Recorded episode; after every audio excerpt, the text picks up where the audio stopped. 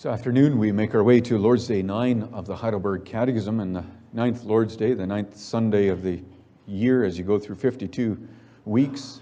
We come to the beginning of the Apostles' Creed being spelled out line by line, and that's beginning with God the Father and our creation. So let's read Lord's Day 9, uh, page 525 of the Book of Praise.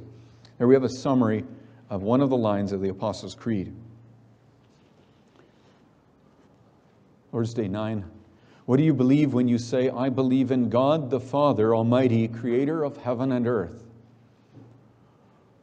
That the eternal Father of our Lord Jesus Christ, who out of nothing created heaven and earth and all that's in them, and who still upholds and governs them by his eternal counsel and providence, is, for the sake of Christ his Son, my God and my Father. In him I trust so completely as to have no doubt that he will provide me with all things necessary for body and soul, and will also turn to my good whatever adversity he sends me in this life of sorrow. He's able to do so as Almighty God, and willing also as a faithful Father. So there's a summary of what the church would agree on that God is our Father in heaven.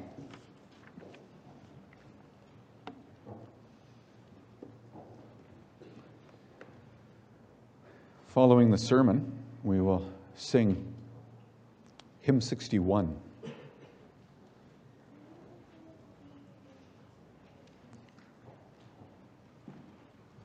Brothers and sisters, loved by Jesus Christ our Lord, there's, there's an important message that God is our Father. There's a lot of reasons why we need to have this message reminded, uh, brought to us again and again. And God made himself our Father for several reasons for himself, for Jesus Christ, and for us.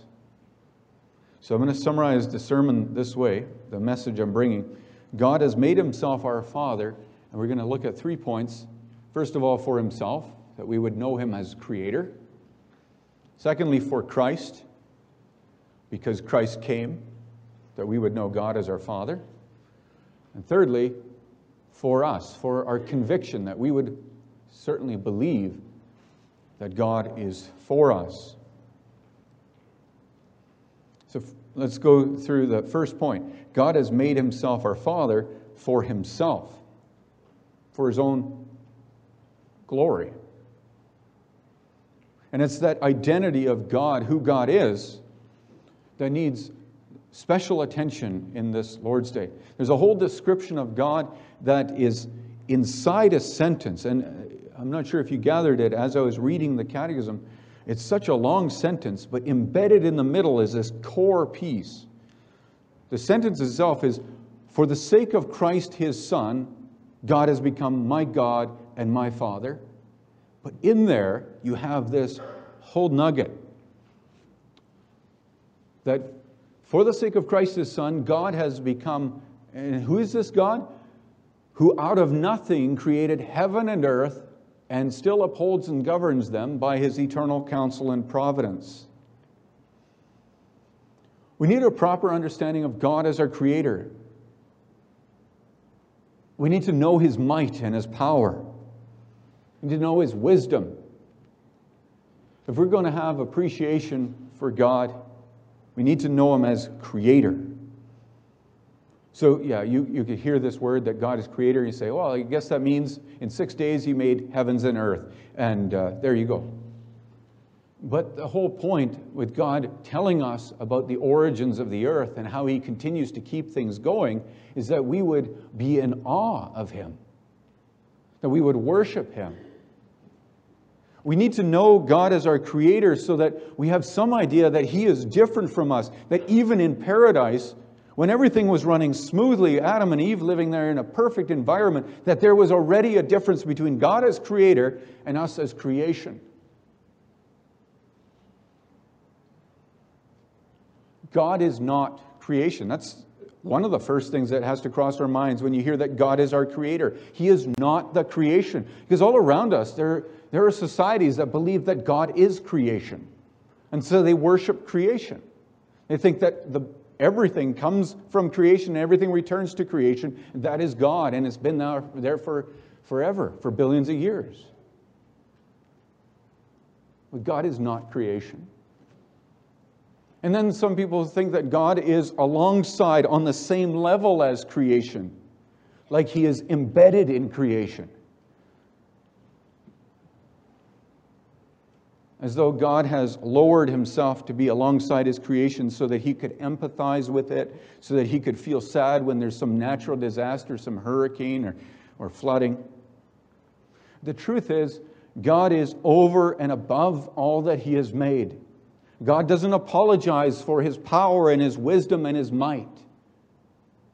Think of the book of Job, one of those difficult books where he, uh, a man who's righteous, who's in a good relationship with God, he's wrestling with God, and he's struggling, struggling to know why God has made him suffer so much. And what's, what's the answer, like the crescendo at the end of the book? God answers him and says, I'm creator. It's something you will never be. Are you creator? Have you been where the goats are up on the mountains? Have you seen the young ones being born there? Have you seen where the snow is being made? The rain and the clouds? Are you creator? And there's this humbling effect at the end of the book of Job that really Job has, has no choice but to retreat and say, Yes, God, you are, you are God the Creator. I'm not. There's this way that God laughs at us in all our pride. The wisest man wants to talk back to God is actually such a tiny person. Do you have any clue? You realize how childlike you are before God the Father, the Creator? You don't even scratch the surface of understanding His universe, never mind controlling it and predicting. And the point is, God shows Himself as our Creator so that we would know Him to be wise and powerful and awesome. Something that's captured when he says, I'm your father. Remember when you were a child and you looked up to your dad and you said, Now he is, he's everything. He can do anything. Well, that's the level of respect we need to return to before God our Father. Point is, if you're new to this, teaching that God is your Father, or if this is the hundredth time you've heard God is your Father, your creator. This, this part should humble you that God has created you and you'll owe him every breath. Your purpose here is to glorify him. This is an important starting point. What you have in common with other people, you have in common with neighbors, with unbelievers. You have this common ground. God created you, God created me. What does God get from that very teaching? God created you, God created me. Does he get any glory, any recognition, any honor? And God will call each of us to account. He created us differently than the animals. How are we different from other parts of creation? You have a heart, you have a soul, mind. God is asking you to love Him with heart, soul, and mind, all your strength. Think of it this way God is our creator. He could make stones cry out. Remember how Jesus said that? The stones could cry out and praise me. God could do that for any part of His creation. He can get them to praise Him for who He is as creator. Instead, God has the crowning work of His creation cry out. He's given us voices to do it, He's given us language so that we can go into uncharted territory and, and confess who God is as our Father and Creator. We can, we can speak of wisdom, abstract language like that. We can talk about His power and His might. If you don't have humility before God, if you don't worship Him, you're failing the purpose for which He has created you. And he reserve, God reserves eternal suffering for you if He gets no glory from you.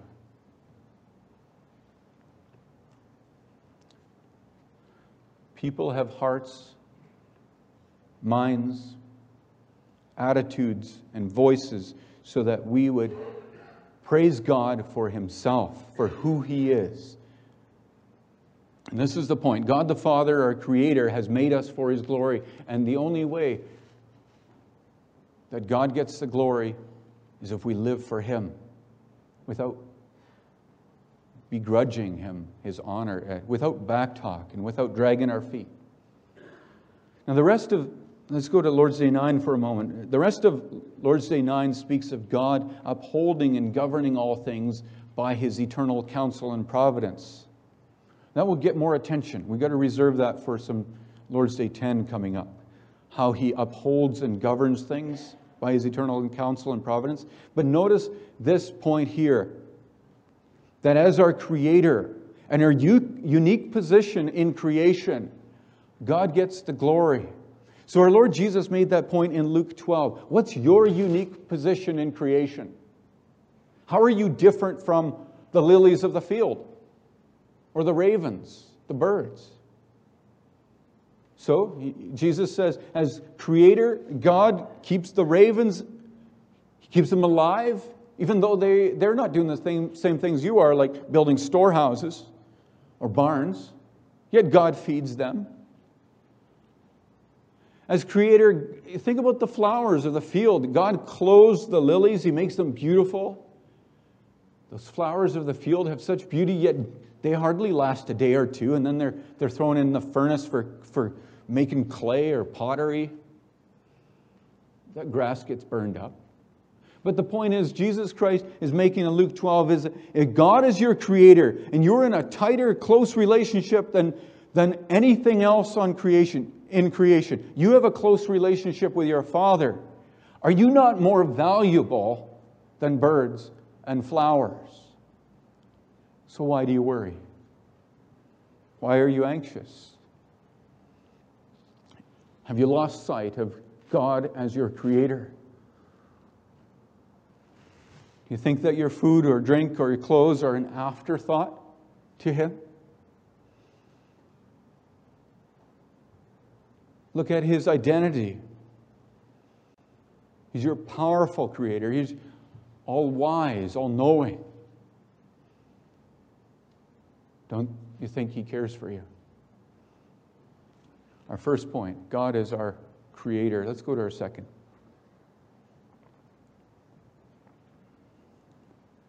First, it was for himself, that he would get the glory. Secondly, for Christ. He's become our Father for the sake of Jesus Christ. That's like straight out of the Catechism, derived from the Scriptures.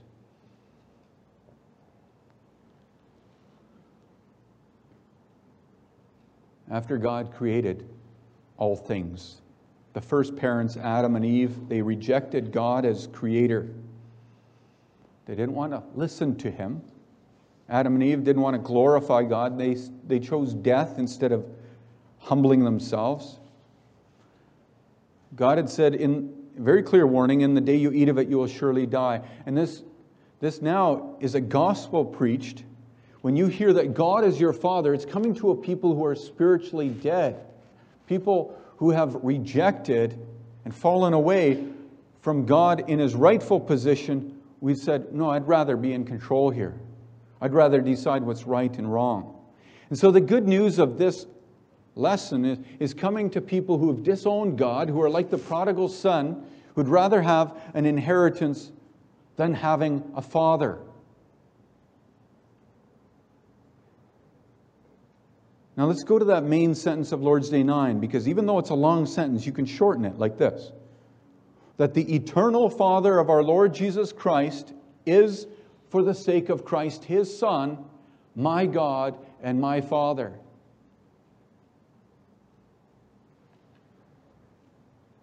The eternal Father of heaven and earth, because of Christ, has become my Father.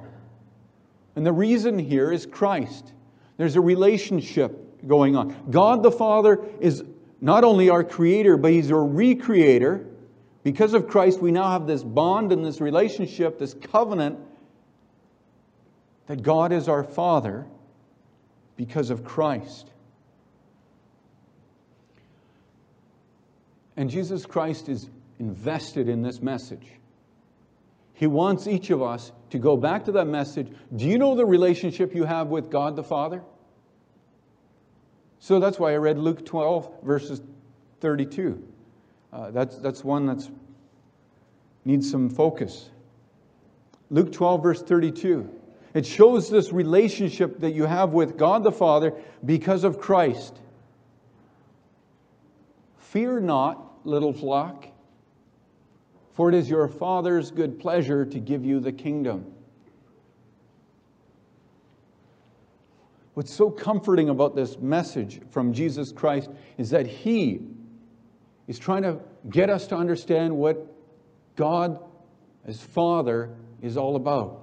You're in relationship with Him.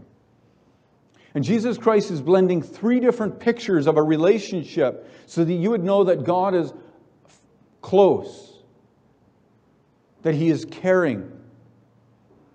He speaks of a flock, a kingdom,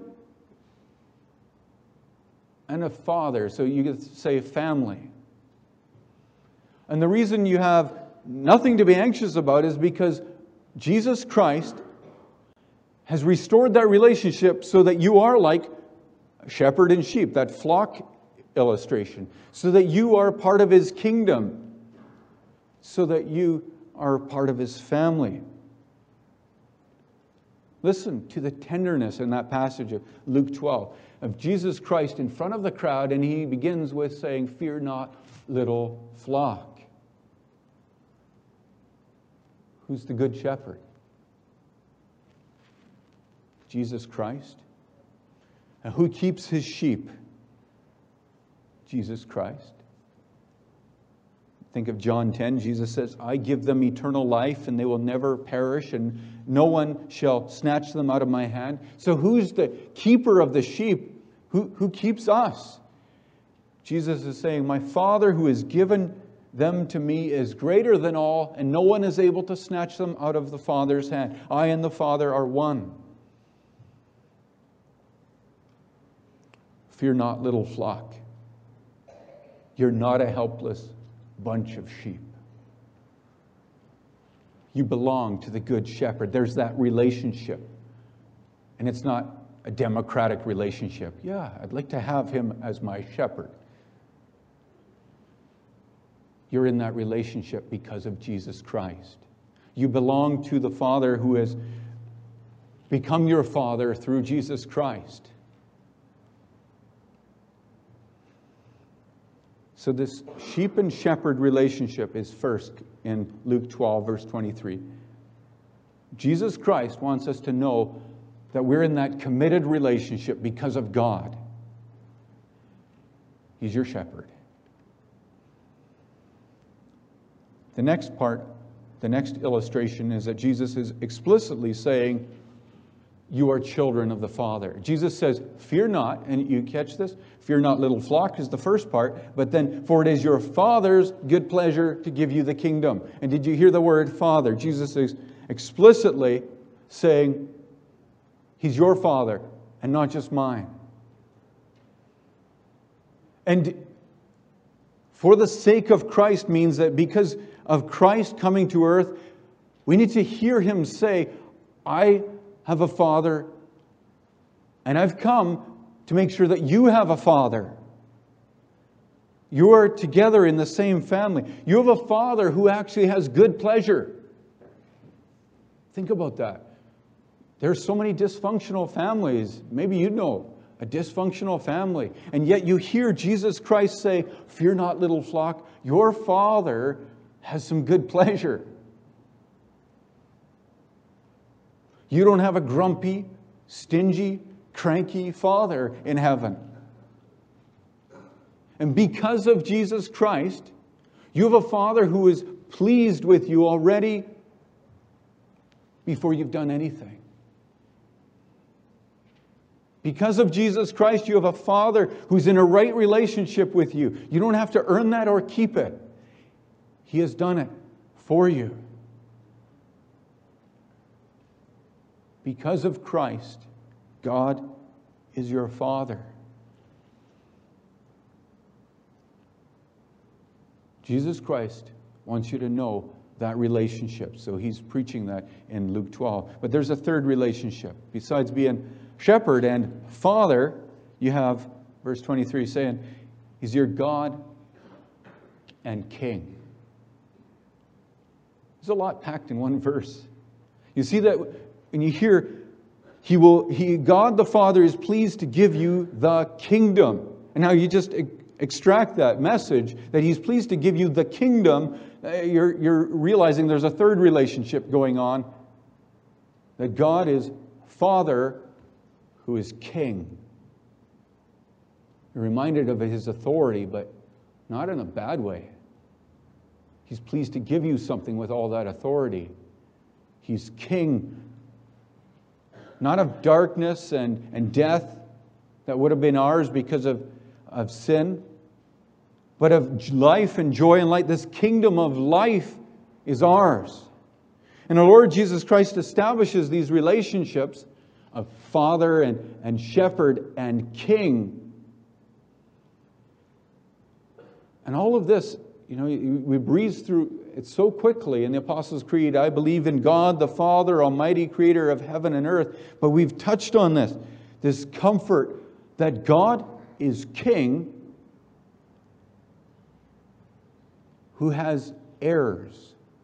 It means you're princes, princesses for your good. He's giving you the kingdom. So you catch all this. Because of Christ Jesus, for the sake of Christ, God is your Father. And you're back in relationship, in the family, in the flock, in the kingdom. That's why Christ came. Now let's go to our third point here. We need to see the purpose of all this. We, we already covered lots of that in the first point for the sake of God Himself, but let's look at this. Third point His goal is our conviction, that it's for us to be convicted, to be sure and assured.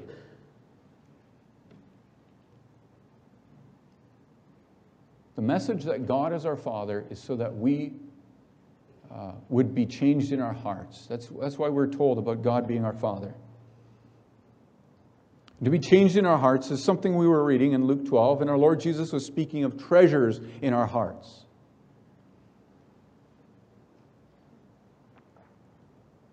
Our hearts have treasures either on this earth or the treasures in heaven. And our treasure is either temporary, if it's on earth, or it's eternal. So, for those who are anxious over the food or drink or clothes or relationships, Jesus is saying, start with what is eternal, the eternal treasure. Seek first that kingdom, that relationship with God the Father, your King, your good shepherd, your Father. And all these things, like what you worry about, will be yours as well. Christ's point is get this idea of Father to settle in your heart and soul. Let that conviction that He cares for you as a father, let that settle in.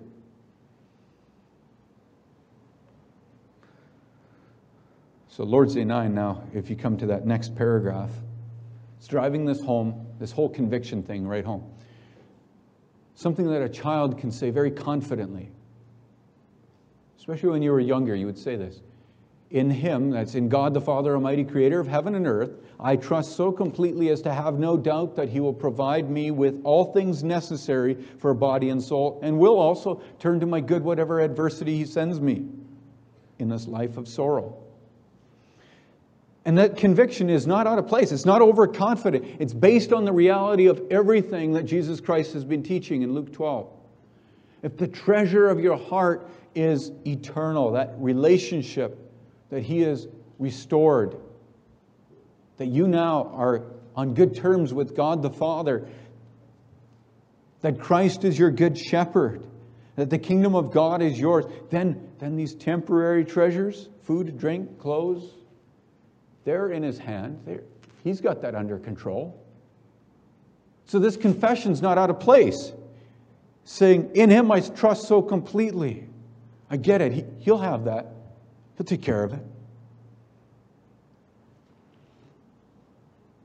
Your income, your health, your family relationships, your romantic relationships, peace in this world, they're all in His fatherly hand. That quiets down a lot of anxiety about the future. And this is the point. If you want to remember something from this afternoon, God has become our Father, and He's drilling that point in so that we would have a childlike faith, this conviction summarized there. He's able to care for us. I get it. He's able to care for us. And the good thing is, He's willing to care for us as a faithful Father. Do you get a sense of the mind of God? You're not having to earn a relationship with God. It's come through Jesus Christ. He's able to care for you as Almighty God. Almighty God can do anything.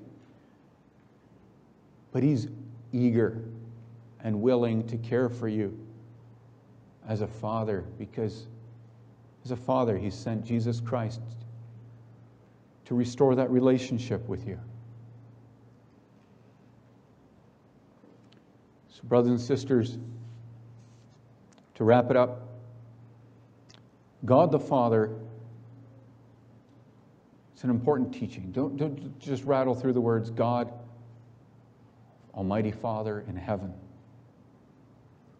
God is your Father because that's how He's getting glory that He deserves. Remind yourself of that might of God. And God is getting glory from this expression that He is our Father because of Jesus Christ. For the sake of Christ who came to restore that relationship. And thirdly, that was our, our last point, so that we would be changed in our hearts and have more conviction. He tells us, I am your Father. Amen.